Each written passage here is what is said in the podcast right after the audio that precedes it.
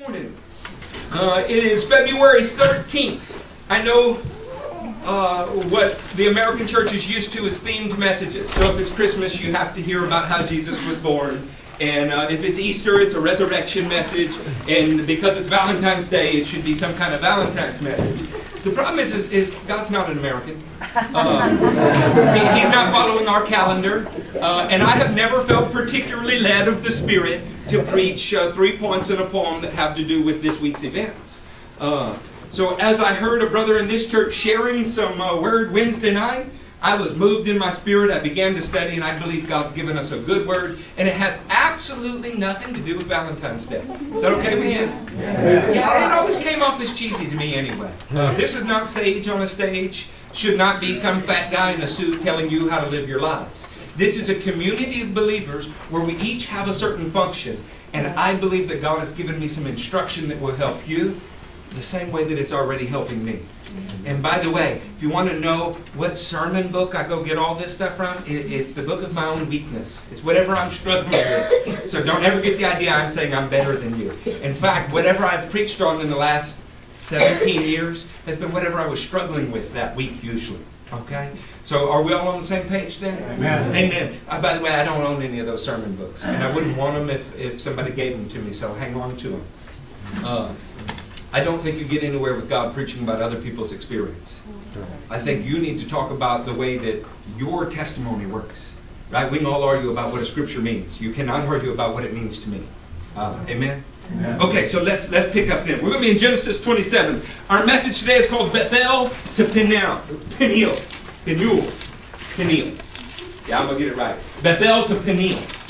Uh, in Hebrew, Bethel, Bet or Beth, means house of and uh, El is a name of God. So Bethel is the house of God.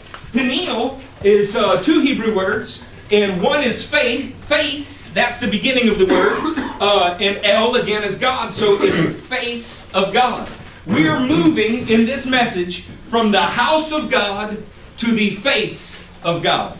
Uh, they may sound like a similar thing. You may have heard me preach on other subjects about the face of God, like panim, the bread that comes from his face, as Psalm 34 mentions, and showbread in King James Bible, those kind of things.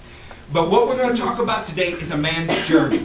His name is Jacob, and uh, many of you should be familiar with him. If you're not, it's okay. You're going to learn a lot about him today. And he had some dramatic experiences in his life where there are certain monuments, markers, and one was at the house of God, Bethel, and the other was the face of God, Peniel. So are y'all in uh, Genesis 27? Yeah. Pick up with me in verse 42. Something's happened with Jacob prior to this. Jacob's mama has encouraged him to trick his brother out of a blessing that was rightfully his brother's, but God knew would eventually fall to Jacob. That's crazy in and of itself. God says ahead of time, these two boys represent two nations in your womb. The older will serve the younger. Exact opposite of the way God usually does things. He prophesied it before they were born. Uh, he prophesied it before they'd done anything good or bad. This was not God disliking, as some people have taught and misunderstand the scripture, Esau. It was God saying, There is one of these boys that will represent a nation, and my favor will be on that nation. The other nation, my favor will not be upon, at least in the short term. In the end, Esau gets a blessing too, uh, his descendants do. But having said that, the trick has occurred. How do you feel when you're tricked? Anybody bought a car?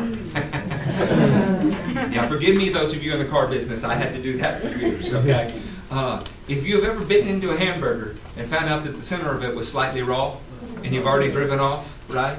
Uh, this is that kind of feeling. And Esau's a real human being. He, he's got this going on inside him. And I want to talk to you about Esau's feelings about what Jacob has done, and then we'll move on to Jacob. Uh, verse 42. When Rebekah was told that her older son Esau had, had said, uh, what, let's see, when Rebekah was told what her older son Esau had said, she sent for her younger son Jacob and said to him, your brother Esau is consoling himself with the thought of killing you. Boy, isn't that nice? Yeah, that's not Philadelphia there. It's not the city of brotherly love.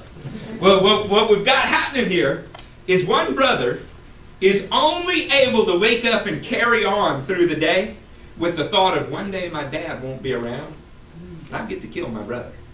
That is a pretty horrible thing, huh? Yeah. But why did he feel that way? Well, his inheritance had been stolen. His spiritual blessing had been stolen. He said, well, he wanted, he gave it up. He didn't value it. Those of you that are familiar with that story, it's all true. Doesn't mean he didn't feel defrauded. Are there not huge segments of every society that feel defrauded, whether anything was done bad to them or not? Of course. People have victims mentalities. This is this is the sinful nature. We, we're looking for a reason that we were wronged. It really wasn't our fault, right?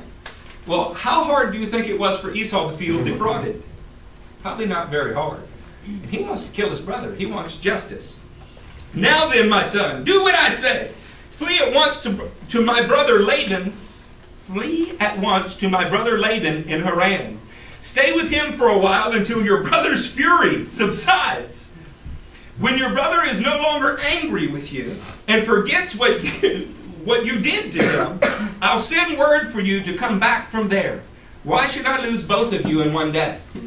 Was it that Mama didn't love Esau? No, she loved Esau, but she realized these two kids are going to kill each other. Right? It's true she loved Jacob best. But she realized she her whole progeny might be wiped out in a single day if these guys fight. Then Rebekah said to Isaac, I am disgusted with living because of these Hittite women.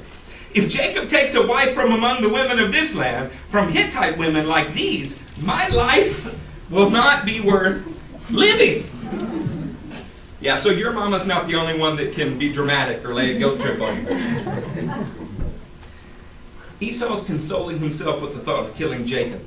Mom thinks Jacob should run, right? That's good mom advice, you know? Run. Mom cannot stand Hittite women. There's no clue or indication as to why she feels that way. Doesn't it feel random to you? You know? Uh, by the way, Patricia, Matthew and Mark are about to fight, and you say, Hey, Matthew, why don't you run? And I hate these Hittite women. that makes no sense. The word is interpreted in light of the word. And as you read these stories, if you look, all of the answers are there. Let's move down to 28, verse 1. So Isaac called for Jacob and blessed him and commanded him Do not marry a Canaanite woman. Go at once to Padan Aram, to the house of your mother's father Bethuel. Take a wife for yourself there from among the daughters of Laban, your mother's brother. May God Almighty bless you and make you fruitful and increase your numbers until you become a community of peoples. Wow, think about what's happening. Dad says, don't marry one of these Canaanite women. I want you to go to Padan Aram, and there I want you to get a wife. And then he reinforces a blessing. So it's not just once that Jacob gets a blessing that should have probably fallen to Esau. It's twice now. So if you're Esau, right, presumably you're not here, you'd be choking your brother. But at some point, don't things that happen in your family eventually get back to you? Right? Nobody keeps secrets forever. I mean, these days it's uh, only as long as it takes somebody to type it on Facebook. Right? Watch this. Verse 6. Now Esau learned that Isaac had blessed Jacob and had sent him to Padan Aram to take a wife from there. All this talk about a wife, I thought the problem was Jacob and Esau.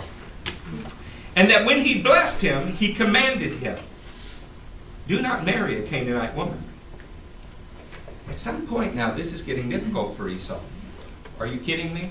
He commanded my brother to leave, number one. Number two, he blessed him again. And when he commanded him to leave, he said, Do not marry a Canaanite woman.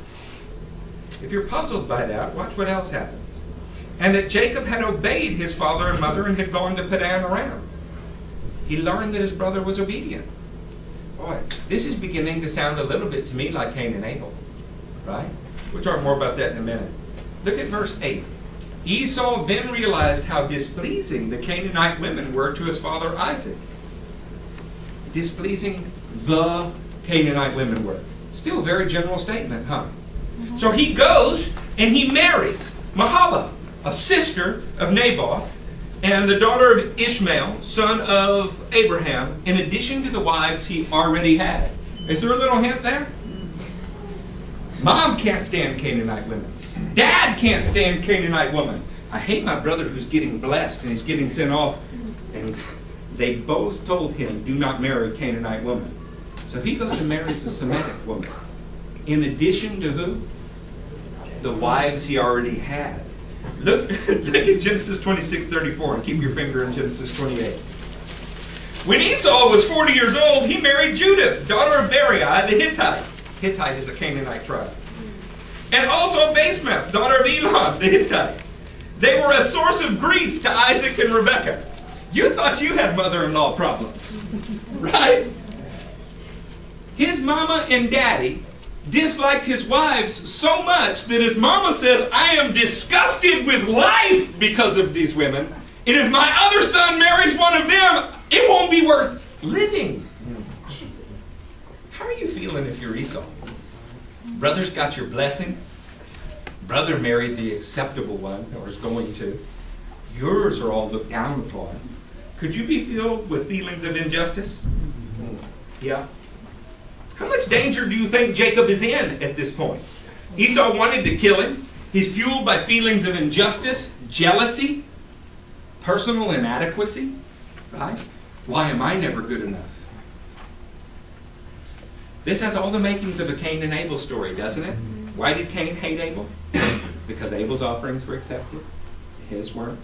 Jealousy, fraud, inadequacy. See, the story is playing out all of the time. The obedient are the ones that are blessed. And you said, but wait, Jacob's not even really obedient. Oh, he was and didn't even know it. He did all the right things for all the wrong reasons. He's walking in God's plan for his life and he doesn't even know it. And he's doing it in ways that are not necessarily godly. But his brothers made no attempt. Didn't value the spiritual things as much as a bowl of lentils. Friends, that's beans. He didn't care as much about the blessing of God as he did a bowl of beans. Apparently, his mom and dad had counseled him about Canaanite women because his brother was obedient in going to get a wife that was not Canaanite. That kind of implies that Esau had not been obedient. Now, if you, knowing what you know about Esau and Jacob, had to picture these two in a UFC match, who do you think is going to win? Probably Esau, right? So was mom's advice good advice? Yeah. I'm just curious. I don't know how you came to Jesus, but I came to Jesus realizing that death was at my doorstep. Amen. Realizing that I was sowing so much bad seed that it had all come home to roost and there was no meaningful hope for my life if there was not dramatic change. I began to understand that I was a monstrous sinner before God. And that if He didn't help me, there was no hope for me. My salvation prayer was not uh, what's printed in people's tracts and usually led at altars by people wanting to put USDA stamps on Christians. Mm. My, my salvation prayer was, Lord, change me. Mm. Everything about me is thoroughly wrong. Mm. I've learned through the years that when people get born again in mass at an altar, it may or may not be God. You have to just kind of watch. When people get born again and they're alone in their room, when somebody else didn't facilitate it, it came from God, you should keep an eye on that one. Now, I'm not, I'm not trampling on your experience here today. I'm telling you that powerful things happen when you're left alone to deal with God. Jacob is leaving something. He's leaving his trouble. He's looking for a new direction in life. Turn with me to Genesis 28:10. Tell me when you're there. I was going to say that wasn't a that wasn't a big should. Now I want to tell you, it's okay to talk to me during church. We're we're uh, we're not intimidated by speech from the audience. This was never supposed to be uh, an audience. We're a community of believers. Uh, we're in Genesis 28:10. Jacob left Beersheba and set out for Haran. What a crazy thing to say, right?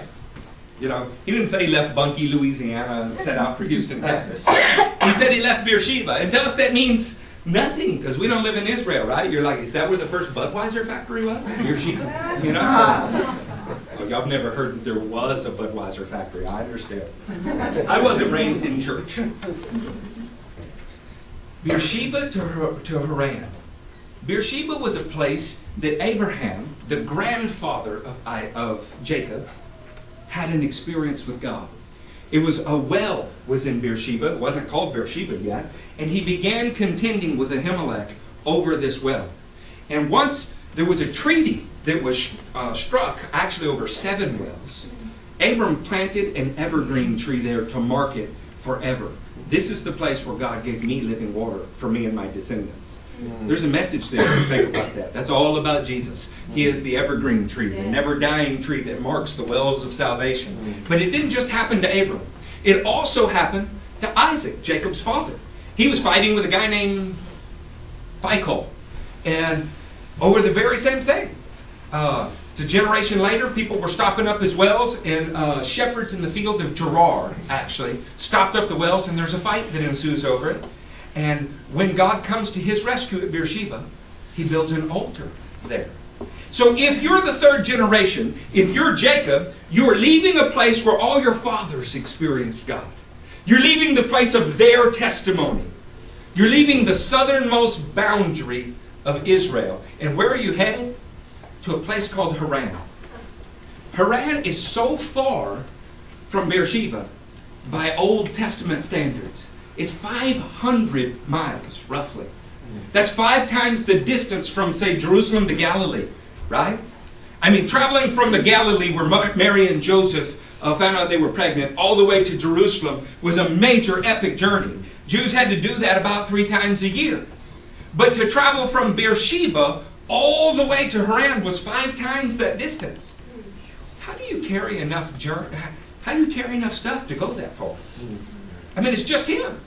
How do you handle something like that? This is a journey of epic proportions. Mike, Mike preached about epic.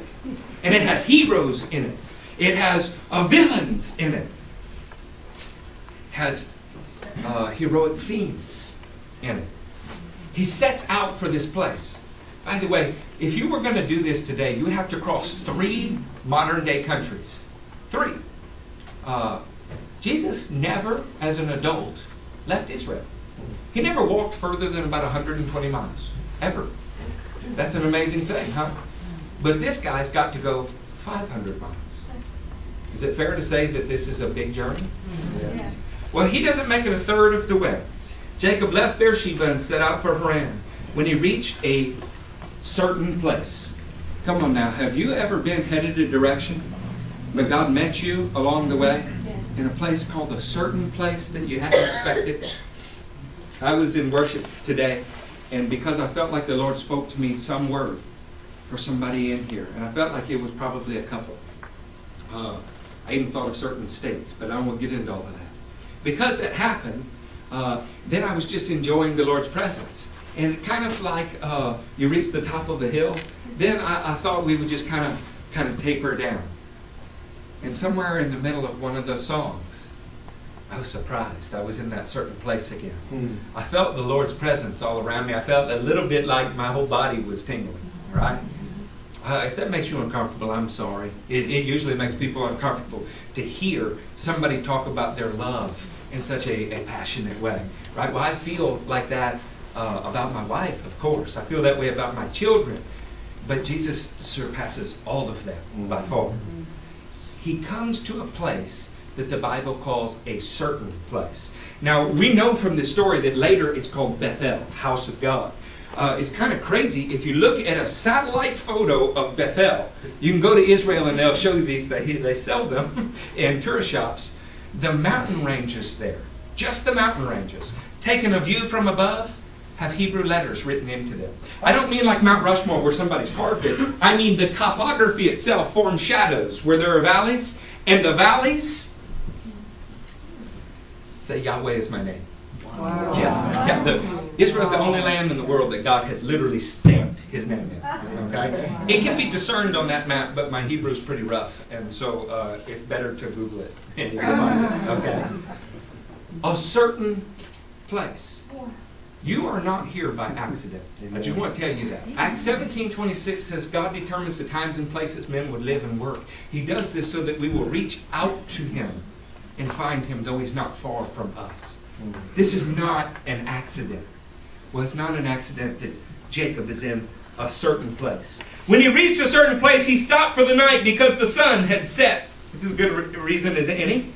Taking one of the stones there, he put it under his head and lay down to sleep. He had a dream in which he saw a stairway resting on the earth. You thought Led Zeppelin made this stuff up. With its tops reaching to heaven, and the angels of God were ascending and descending on it. Jacob lays down, he puts his head on a rock. That's not Motel 6, friends. My wife and I argue and fight over our pillows almost every evening. It's become a game. Now I, I wait till she gets up to go brush her teeth. I don't know what your wives are like, but mine has this entire ritual that revolves around, you know, flossing and washing, and it, and it takes an extraordinary length of time. And it is, it's enough time that I, I get to, uh, to steal a couple of her pillows, put them on my side, and then take mine and put them on hers. It's, it's become a game, and then I wait to see how long it takes her to realize it, and then we kind of fight and wrestle over them, right? Jacob's got nobody there to fight and wrestle with. He's alone. He's alone, and he's got no place to lay his head. Powerful things happen when you're deprived of comfort, when you're deprived of consenting opinions around you. Gives you a chance to be put in a place you can actually hear from God. And he sees the heavens open, he sees angels ascending and descending on a stairway or a ladder. In other words, this is before we've ever seen Captain Kirk say, Beam me up, Scotty. It's before we've ever seen science fiction. He is seeing people go into the heavens, people, I should say angels, into the heavens and go from the heavens to the earth. He sees it like an escalator, if you will, except they have no words for those things. Uh, another way might to say it is a kind of porthole. Now, I'm not trying to say something weird. I'm just trying to say he recognized this is different than everywhere else I've ever been. He becomes aware of something. There above it stood the Lord, and he said, I am the Lord, the God of your father Abraham, the God of Isaac. He just left the places where those relationships were defined. He's headed on a journey to find his own relationship with God. and God meets with him at a certain place where the heavens open to him and angels are ascending and descending. He said, I'm the same God that met with them. I love about our King. He meets you where you are. He doesn't say to you, you must go to such and such place unless you already have a relationship with him.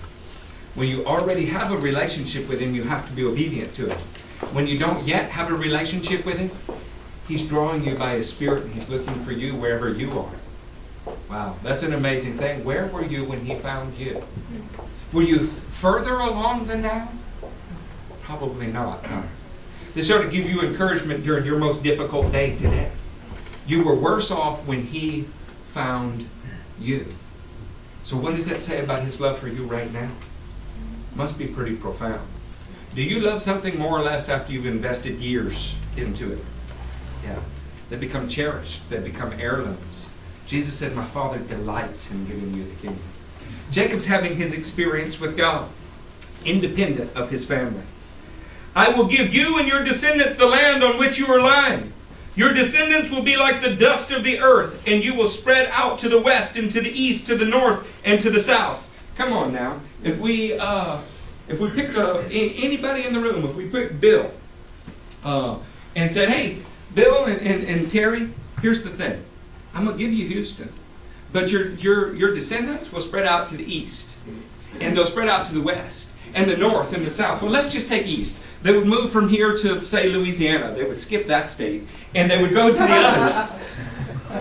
There's a Texan in here. I'm teasing, I'm from Louisiana. So they would move to the east, and they would move to the west and the north and the south. Where does that stop? It never does. This is why Paul says in Romans 4 that to Abraham and his descendants, it was revealed that they would be the heir of the world. This blessing would never stop. It is the rock cut out of a mountain in Daniel that filled the whole earth. It is the yeast that Jesus spoken of working through the whole loaf. It is expanding by its very nature. That's an important thing. If your faith is not growing, it's dead. If you're not learning and changing your mind and growing, if you've defined in stone the 14 points that are what you believe, all you believe, all you should ever consider, and all anyone else should ever believe, you've put God in a coffin and He will not live there. In doing that, we put ourselves in a coffin too. When we draw a box around the things that we say we believe about God and say, You, your job, Pastor, is telling me the same thing I already know, but in a new and exciting way every week. You have paid hirelings and entertainers. All real interaction with God comes when you begin to venture outside your comfort zone of Beersheba. You go on a journey with you and God. You find yourself alone, stripped of comfort, stripped of consenting opinions who are saying, Oh, yeah, you're great, you're wonderful, you're a champion. And you find yourself left there to contend with God. And in that situation, you can be confronted with truth that you never would have seen in other times. And then what you do with that truth, it determines the outcome of your life. The kingdom is founded upon the fact that a man can hear from God in heaven, receive a revelation, and build his life on it. This is what Peter was given as keys. The fact that he could receive from God knowledge that the one standing in front of him, concealed in commonness, was actually the Messiah. And he said so while it was hidden from other men. This never happens if he stays home with his fishing nets. It never happens if mom and dad are right there comforting him, telling him what he must believe about everything. Mom, dad, we were talking earlier about children, your ability to train them.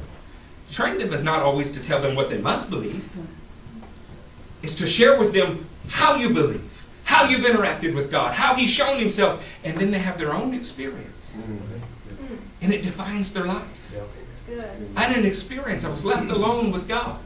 In 1993, my father was sent to a different state. My mother was busy doing something else. I had no relatives with me. I felt, even in a crowd, like I was a little alone at that point in my life.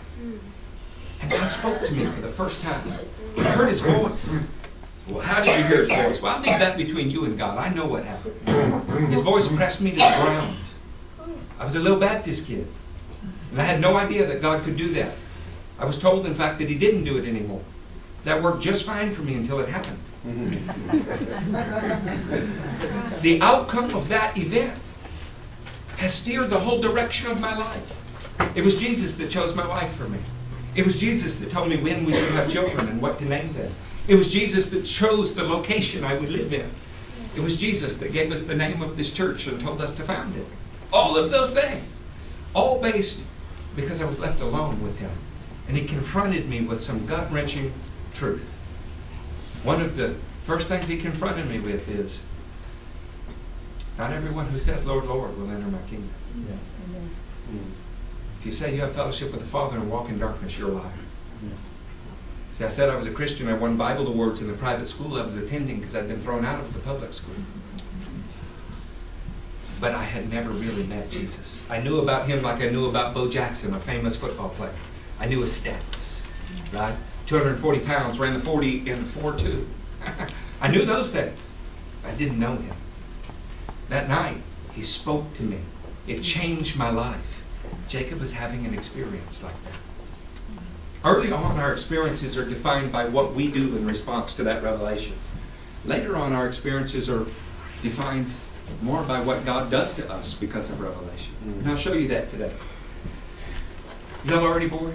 No. Should we stop here or sell the rest of the message for 1999? Silly, isn't it? Silly what, what gets the parlor tricks that are masqueraded as Christianity. These men in this word were real, just like us. Mm. They had real hurts, real desires, real fears, real concerns. I mean, why is Jacob going? Well, he wants to go on a journey with God. He also didn't want his brother to kick his tail. Right? You never had a moment where you were a little bit scared? he did too. They did too. Uh, let's see. How about verse 14? Your descendants will be like the dust of the earth, and you will spread out to the west and to the east, to the north and the south. All peoples on earth will be blessed through you and your offspring. I am with you and will watch over you. Wherever you go, and I will bring you back to this land. I will not leave you until I have done what I have promised for you. A revelation comes to Jacob. It doesn't have to do with the abundance of his possessions. He's just got a rock. it doesn't have to do with the, the grandness of his stature. He's a coward running from his brother. It doesn't have to do with the collection of his godly deeds. What is he best known for? Deceiving. God begins to meet with him and says, I got a plan for you, buddy, that is amazing. I could tell you about it, but you wouldn't believe it. I'm going to give you as much of this as you can possibly receive right now. It has to do with being confronted with a revelation and then deciding that action is required. Bethel is a place where we meet God for the first time. We come into his courts bringing something. Deuteronomy 16 16 says, No man should appear before the Lord empty handed. So now he realizes he's in the presence of God. He knows that he should not be before the living God without offering something. But what does he have to offer? He offers him his life, his future. Is this not a little bit like you met God? I mean, if, I want to be honest. If you met the Lord and what he said to you was, Oh, my son Dustin, I really need somebody like you. You're amazing. In fact, I'm thinking more of how I could be like you, Dustin. You didn't meet God. You didn't meet me. If you came into this race starting somewhere other than being completely devoid of anything to offer God except your obedience, you started somewhere other than the starting line. Our revelation of God starts with realizing we have nothing to offer Him except our future. Too many musicians come into the kingdom and say they're going to use their talents for God. Mm-hmm. Too many talented speakers come into the kingdom and say they're going to use their talents for God. As if God saved them because of their great talent. Who gave them the talent in the first place? He couldn't give it to anybody he wanted. Who made man's mouth? God told Moses. It starts with realizing that everything that you've done has been bankrupt. Everything you've done is spiritually devoid of life. And saying, whether I ever get to play a drum again, whether I ever get to sing a song or speak before people, before I ever decide another action in my life, you are going to be the source of everything. In fact, I will call you Lord if you will save me. Yeah. Lord means owner and controller. Let me ask you, Christian, does he own you? Does he control you? Because Romans says, as many as are led by the Spirit are the sons of God. Not as many who ascend to a creed. Not as many as who can go, uh huh, at three key points during a, a prayer. As many as are led by his spirit are the sons of God. It is the proof of his ownership. It is like a seal upon you, guaranteeing you for the day of God's redemption. Does this mean that if I spoke in other tongues, I'm sealed to the day? No, it means if you are led by the powerful presence of God, you will always get where he wants you to go. It will end in redemption. It does not mean that because you got a, a brownie merit badge that you're good to go. This is not what the gospel teaches. Jacob's been confronted with revelation. When Jacob awoke from his sleep, wow, he awoke from his sleep in more ways than one, didn't he? He thought, surely the Lord is in this place, and I. What's that say? Come on, church, you can talk to me. Surely the Lord is in this place, and I was unaware of it. Have you never been in the same place doing the same things, but something was different today? That was the certain place God wanted to meet with you. I attended many church services. I was in lots of them before I had a day where I had a divine meeting with God. I'd been in my bedroom, I don't know how many times, probably as many times as there were nights. But there was one day where it became my Bethel. I stood before the Lord and realized His presence was in the room, and my entire life I'd been sleeping and was unaware of. Come on now. Did you have that kind of awakening? Yes. Unaware of it. When Jacob awoke from his sleep, he thought, Surely the Lord is in this place, and I was not aware of it. He was afraid and said, How awesome is this place! This is none other than the house of God. This is the gate of heaven. Where is the gate of heaven? Where is the door of life? Where is the pathway to the eternal kingdom? It was where I saw angels ascending and descending. This rock is going to mark the spot. You remember a conversation, John, uh, in the book of John, in the first chapter? Jesus is having it with a man named Philip. He said, Philip, I saw you while you were sitting under a fig tree. Philip said, Wow, you did. Yeah, you're a Israelite. There's no guile in you. He says, Man, you're the Messiah. You believe me because I said I saw you under a fig tree? What if you see angels ascending and descending on the Son of Man? Come on now, you guys are smart. What is Jesus telling him? I am Bethel. I'm the stairway. I'm the ladder. I'm the only way in which you can interact with heaven and heaven interacts with you. I am the mediator between God and man. I have put my hand upon God's shoulder and upon man's, and I have made peace between the two. Yeah. That's right. Wow. What a statement. So many people say, well, Jesus never said point blank, I'm God. Yeah, he did. You just need to know his culture. That's right. He said it as clear as day. It's no different than saying, I'm the one that sits in the Oval Office. What would that mean to you? We're talking to the president. He said, What if you see angels ascend and descend upon me? He said, I am the initiator of this experience with God. I am the facilitator of it. In fact, dealing with me is dealing with the Father. I'm his perfect representation. This is Bethel. It is where you meet Jesus. Well, what is his response then? Early the next morning, Jacob took the stone he had placed under his head. He set it up as a pillar and poured oil on top of it. Don't we all want to build monuments to our experiences with God? Right? I just got to tell you, I stood in a certain place in my room when he spoke to me for the first time. It forced me to the ground. While I was there, I had some neat things happen to me that have changed my life. I looked at a Bible, and I had always known it was the Word of God, but now in this moment, I understood how they wrote it. They felt this all around them.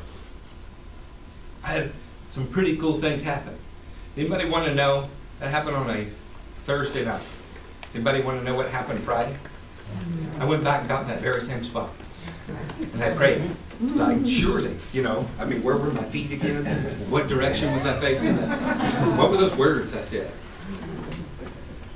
Nothing. Like Samson's jawbone. It was useful that day, but it had to be thrown out.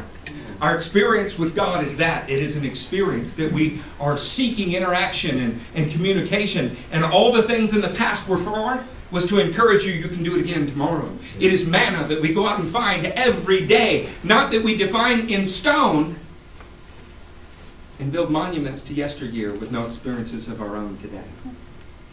Yeah. Is your book as big as John Wesley's? I mean, he founded the Methodist Church. Amazing man. How many Methodists are out there doing the same thing? Is your Bible as big as Martin Luther's?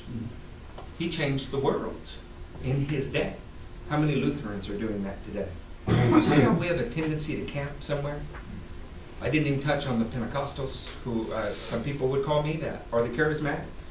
We have a tendency to build altars to try to touch God. And we, we mistake it as this is God, because this is the form where I last saw him. It's little more than idolatry. What moved God in the first place? Obedience, his heart, the direction of his life, not the place. How about this? He called the place Bethel, though the city used to be called Luz. Then Jacob made a vow. If God will be with me, you like that? If? He's bargaining with God. When you meet Jesus, your nature is beginning to change. It's declared new, but in reality, the old is still passing away. I mean, doesn't this strike you as a little odd? You've just met the God of the universe, and he says, Well, God, if you'll do this for me, then I'll do this for you. If God will be with me and watch over me on this journey I am taking and will give me food to eat and clothes to wear so that I return safely to my Father's house. Is there anything else you want? You want safe passage? You, you want food? You want clothes? Then the Lord will be my God. Lord, if you do good things to me, I'll be, I'll be yours.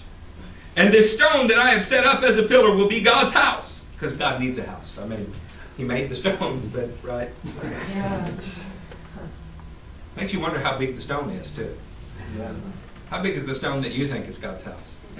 Is it as big as your denomination? Big as your family? Big as your own experience?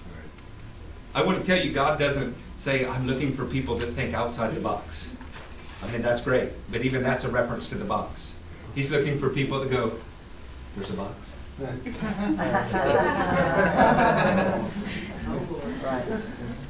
And the stone that I have set up as a pillar will be God's house. And of all that you give me, I will give you a tenth.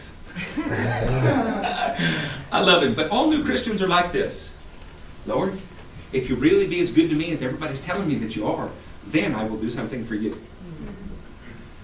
I recently heard a testimony. A young man was uh, out of prison, and in prison he'd gotten dramatically saved. And a great thing because he couldn't be corrupted by the American church at that point. He was in jail, right? And one thing about jail is you have a gut wrenching reality of uh, uh, the sum total of your life at that moment. You don't usually need to be convinced you're a sinner. And uh, he got dramatically saved. He got to spend six days a week in the Word, and so he learned to love jail, right? He gets out, he goes to a church here in North Houston, and um, the youth pastor uh, who asked him to leave a youth service because he was 19. I mean, we've got rules, you know. Uh, said, Well, I, I know you accepted Jesus in your heart. The young man interrupted him in front of a church that has hundreds of people in it. He said, Accepted Jesus in my heart. I don't know what y'all call it, but I died. Mm-hmm. I died that he might live in me. I didn't accept Jesus into my heart. Mm-hmm. That sounds so sweet. It's like getting a little Valentine candy or something. he said, My life ended that day, that I could live for him. Wow. Oddly enough, the young man's not fitting so well in that congregation. Yeah, praise God. Mm-hmm. Would you recognize Jesus if you saw him? Mm-hmm. Any of the prophets? I mean, would you want a guy in your church that shaved his head with a sword?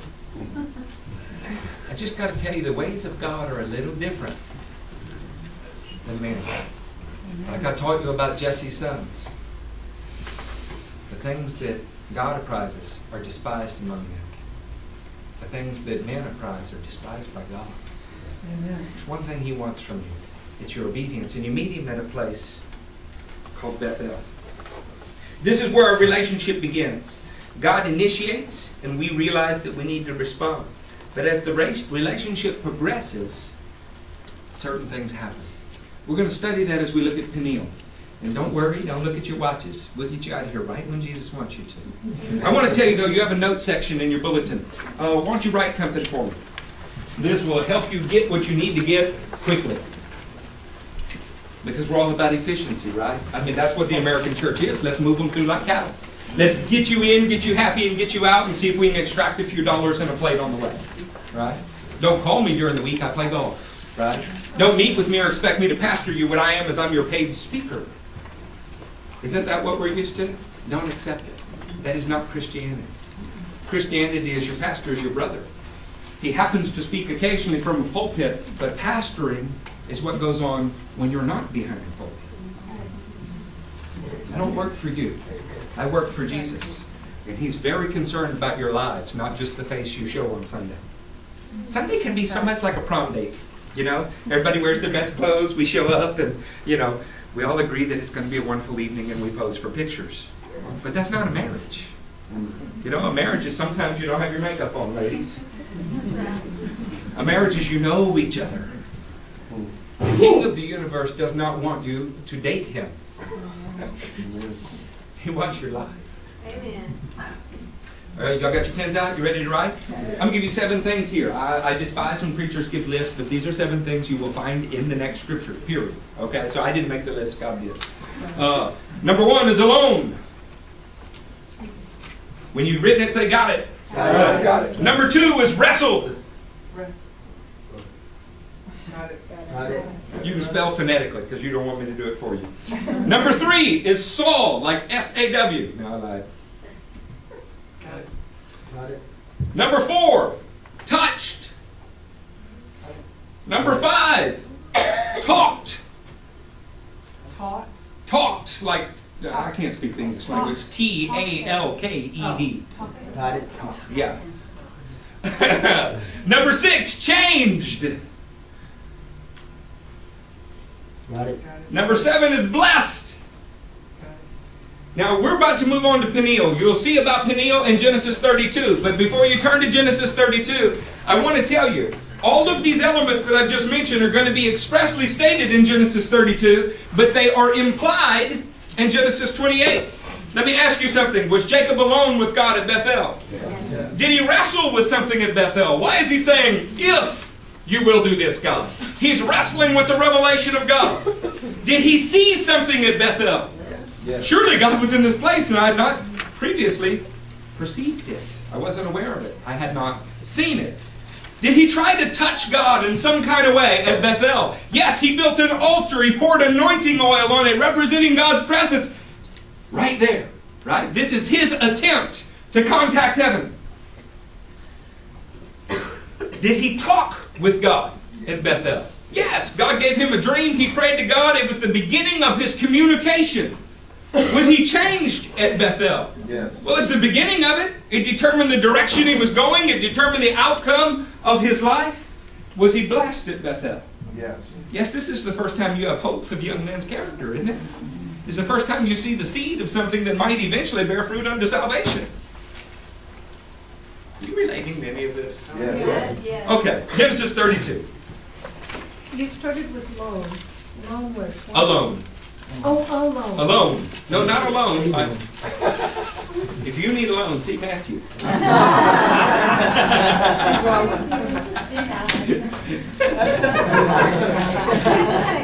My character reference is Jesus. You in Genesis 32? Yes. You gonna be patient with me a couple minutes? Yes. Here comes Genesis 32, starting in verse 22. How much time has passed, by the way? About 14 years. Uh, I mean, this is a long time. Jacob now has wives, right? Mom, dad said, go get a wife. How many did he get? How did that happen? What happened to Jacob? Was he tricked? He was deceived. Isn't it amazing how you can find yourself in situations, even as you're walking with Jesus, where you're not reaping the penalty from God for things you've done in the past, but you're still living with seeds you've sown? Yeah. Right? I mean, if you had no social skills and you got born again, did you have social skills the next day? No. God credits you with right standing, but you still don't know how to talk to a girl, right? Jacob goes through a process. This one day that we're going to read about in his life is like the culmination of the process. But everything Jacob had ever done to Esau was done to Jacob over the last 14 years. As he began to experience God and learn what it was like to walk with God. If God said strip some branches and throw them in a, a thing, he did it. He saw God move in response to his obedience. He did what God said to do. And now we're going to have an event before he meets Esau. Look at verse 22 of chapter 32. That night Jacob got up, took his two wives, his two maidservants, and his eleven sons. Has God blessed Jacob? How about that? And crossed the ford of the Jabbok. After he had sent them across the stream, he sent over all his possessions. so Jacob was left alone. He was alone at Bethel. He's now alone at Peniel. These are the times in your life. By the way, how far away is everybody? Just the other side of a stream. But when you're left with nobody to deal with you on a subject except God, this is a time when you get God's opinion rather than everyone else's. Now, don't think you have to go climb a mountain to do this or isolate yourself. What you have to do is decide that God's opinion is the most important to you. I want to tell you there are many times I'm in a crowded room with lots of opinions, and I'm not even listening to everyone anymore. What I'm doing while I'm sitting there smiling is praying and asking God internally, what do you think about this situation? I've learned to hear from God in a crowded room because I know what it is to be alone with Him. I know what His voice sounds like. I have daily interaction with Him. I know when it's Him and when it's me trying to pass myself off as Him. Hmm. Don't act like you've never done it. God wants me to have the one with the V8. Personal experience, amen. So Jacob was left alone. A man wrestled with him till daybreak. When the man saw that he could not overpower him, he touched the socket of Jacob's hip, so that the hip was wrenched. And as he wrestled with the man, the man said, Let me go, for it is daybreak. But Jacob replied, I will not let you go unless you bless me. The man asked him, What is your name? In Hebrew, name is Hashem. It means your, what do people call you? But it also means, What is your authority? What is your reputation? What's your body of work? How do people know you? It's not just You know, what are the phonetic sounds that make your name up? This is why Hebrew names are a little bit like Indian names, right? Stands with a fist. Why? Because she stood with a fist. Uh-huh. When God gives people names, it's based on their deeds. Okay? You are even a child is known by his actions, the Bible says. In any case, what is your name? Jacob, he answered. Then the man said, Your name, your function, your authority, your character, your reputation will no longer be Jacob, but Israel, because you have struggled with God and with men and have overcome. Jacob said, Please tell me your name. Please let me understand the totality of who you are. But he replied, Why do you ask my name? Then he blessed him there. So Jacob called the place Peniel, saying, It is because I saw God face to face, and yet my life was spared. The sun rose above him as he passed Peniel, and he was limping because of his hip. Therefore, to this day, the Israelites do not eat the tendon attached to the socket of the hip, because the socket of Jacob's hip was touched near the tendon. There are some action words here. One is a, is a descriptor, that's alone, but then there are six action words right after it wrestled, saw, touched, talked, changed, blessed. The one who is doing all of those things is no longer Jacob. It is no longer Jacob who is wrestling with the thoughts of God. If God, you uh, are good to me, then I'll be good to you. It's no longer Jacob who is trying to see God. It is no longer Jacob who is trying to touch God by building an altar. It is no longer Jacob who is trying to talk with God and communicate with Him. It is no longer Jacob who is trying to change who God is by saying, You'll be my God if you do certain things for me. It is no longer Jacob who is trying to bless God, saying, I'll give you a tenth of everything I've got. As his walk has progressed and as life has taught him through trials, now God has shown up to do something for and in Jacob. And it begins by isolating him from everyone so that he doesn't have the affirmation of his peers. It's like God said, as one brother told me the other night, let's dance, you and I. He shows up and he begins to wrestle. He begins to wrestle with Jacob. Now, let me ask you something.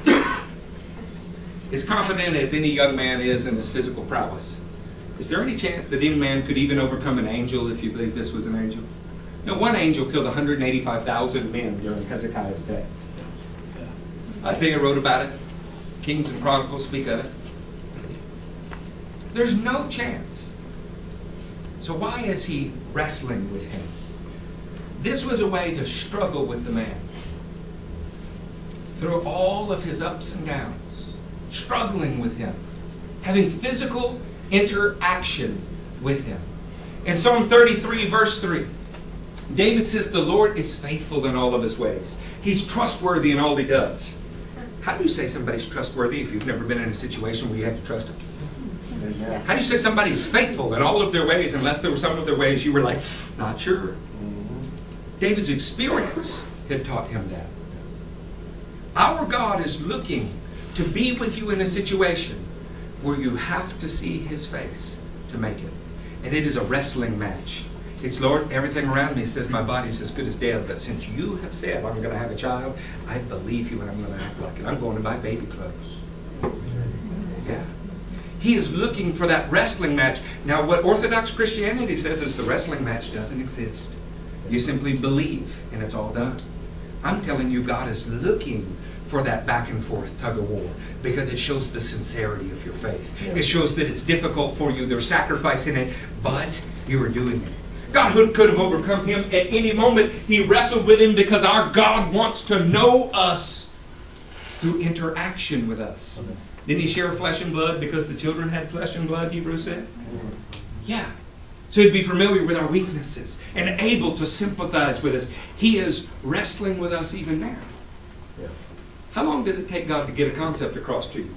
Right? Like, how about this one? You were wrong. Go ask for forgiveness. Oh, I'm sure all of you are so spiritual, you get that one immediately. Come on, husbands, wives. Uh huh. How many times you, you slept in separate places, right? Waiting for God to tell the other one how wrong they were. Yeah. I have no knowledge of such events. How about this one? Saul. It says the man saw Jacob. Right? That's verse 25. When the man saw that he could not overpower him. This is to understand through experience. Saw doesn't just mean see with your eyes. It means that he was watching him, yes, but he was also interacting with him. Kind of like in English when we say, hey man, do you see it? Meaning, do you understand the whole picture? I really don't have time to read it, but if you want to make a good note about it, how about Psalm 34? The Lord God is enthroned on high. He sees all mankind and he considers everything they do. This was a chance for God to have interaction with the man and to watch carefully how he reacted to everything in order to know exactly what was in his heart. This is when David says, Probe me, Lord, and find out if there's any iniquity in me. We start off in this walk at Bethel. We talk to the Lord about what we'll do for him. But as we progress in this walk, you begin to catch glimpses of his face more and more, and you begin to wrestle with what he's showing you. You're growing up, and he's watching. God wrestled. God saw. The next one was God touched. Now, in one sense, it looks like this is God's victory, right? Because he injured the man and now he was the victorious wrestler. Do you really think God had confidence problems? Touching is when you become aware of your weakness. The angel who represents God here. I mean, I literally think it's God, but God cannot be seen, John 3.13 says. So he had an angel of the Lord represent him throughout the Bible until Jesus was incarnate, John 1 says. The Word became flesh, and now he is the perfect representation of the Father. To talk to him is to talk to the Father.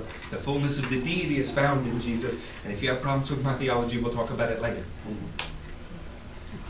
But Hosea says that this is an angel. Why is it an angel? Because the Father cannot be contained, period. The closest we can get to that is looking at Jesus. But it is the same as wrestling with the Father. And he touched him. This is when God makes you intimately aware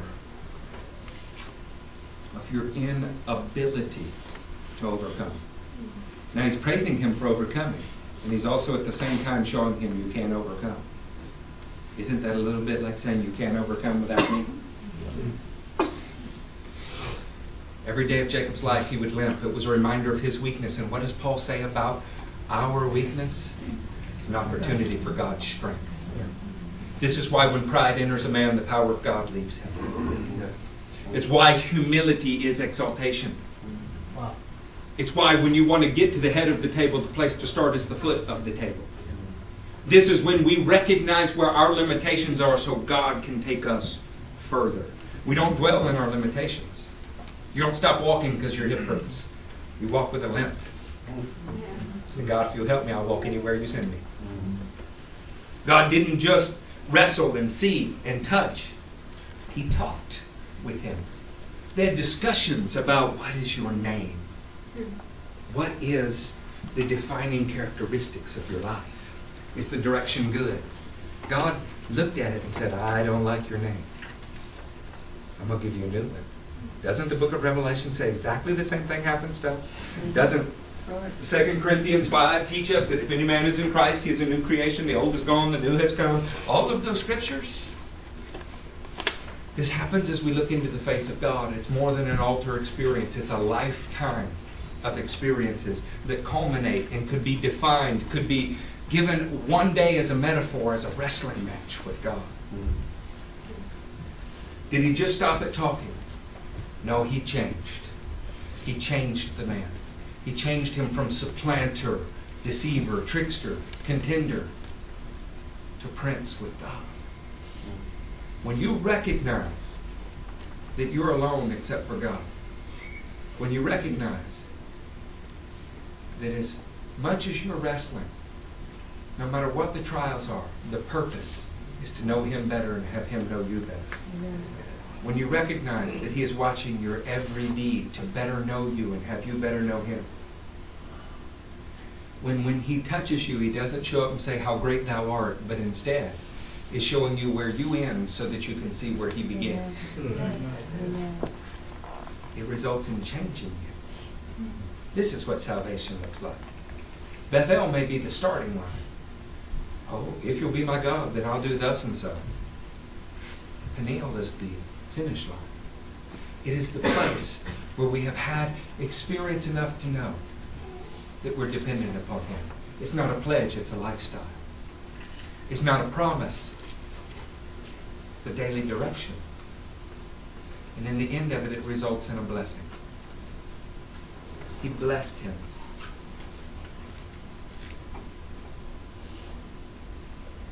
Then he blessed him there, the NIV says. Where are you blessed? When you're alone, wrestling, being seen, being touched, being talked to, and being changed. This is where the blessing is. That's it. American Christianity has said, I- look, I'm an American Christian, so we're talking about me. American Christianity has made the blessing a 15 uh, second experience at an altar. It's made the blessing uh, of baptism or church membership. Those are all Bethel and they're good. It's like recognizing I found the door, but the good stuff's in the back of the building. Okay? The buffet is at the back wall. And this happens when it has become our entire lifestyle. And as we look into the face of God, we have to wrestle with His character versus ours. As we look into the face of God, it is a little bit like realizing every area that you're limping and couldn't make it without Him. It's a little bit like realizing that given your own opportunity, you have one name, function, authority, and reputation, but God desires for you another. Are you hearing me, ladies that struggle with self image? Men who struggle with self image? You may have been given one name, but as the young lady preached the other night, do you see what I see? God calls him a different name. It results in the changing of a human being, which ultimately is the blessing of a human being. If your life is not changing, you may have done little more than set up some rocks at Bethel. That was good, but it was the starting line. The changed life is the proof that somebody is contacting God face to face. I want to encourage you to do whatever it takes to get alone with God. Maybe Aaron and Hur uh, accompany Moses up the mountain along with Joshua, but there is a place when it is just you and God. God said, Y'all stay there, Moses, you come higher. What is the Lord telling you? In my life, there have been many of these experiences, not just one. Many times where it required me to go, everybody's camped here, and that's a good thing, and I really like that they like me and I like them, and there's some affirmation involved in that, but the Lord is saying you must go a little further. And whether they go or not, like the old Baptist song says, I still will follow. I'm asking you to get face to face with God and see what happens. You may end up with a new walk, a new identity, a new function, a new blessing. Don't settle for Bethel. That was just the starting line. Amen? Amen. Okay, we're going to go to a men's meeting today, if you're a man. Women meet all of the time. Uh, Monday night, we are in the book of Colossians. We've been working our way through the New Testament, one line at a time, then we'll be back in the Older Testament. Uh, Wednesday, Brandon Fowler is uh, speaking, a very good message. Uh, I don't know what else is happening other than that. I tell you, it'll be good, though. Amen. You're welcome to join this community. If we see you three times, you're a member. Amen, Bill? That's it. Bill didn't want to wait three Sundays. He came one Sunday, one Wednesday, and then showed up at my house. He said, Third time you've seen me. Right? Uh, our goal is not to build the biggest church in Houston. It is to see the face of God and see what happens. That'll probably always be a remnant. I'm not mad at any churches. Not upset with any pastors. I just have my own field to work in, and I want good fruit, not something that's plastic. Okay? Y'all stand up. Let's pray. Something that's been Botoxed.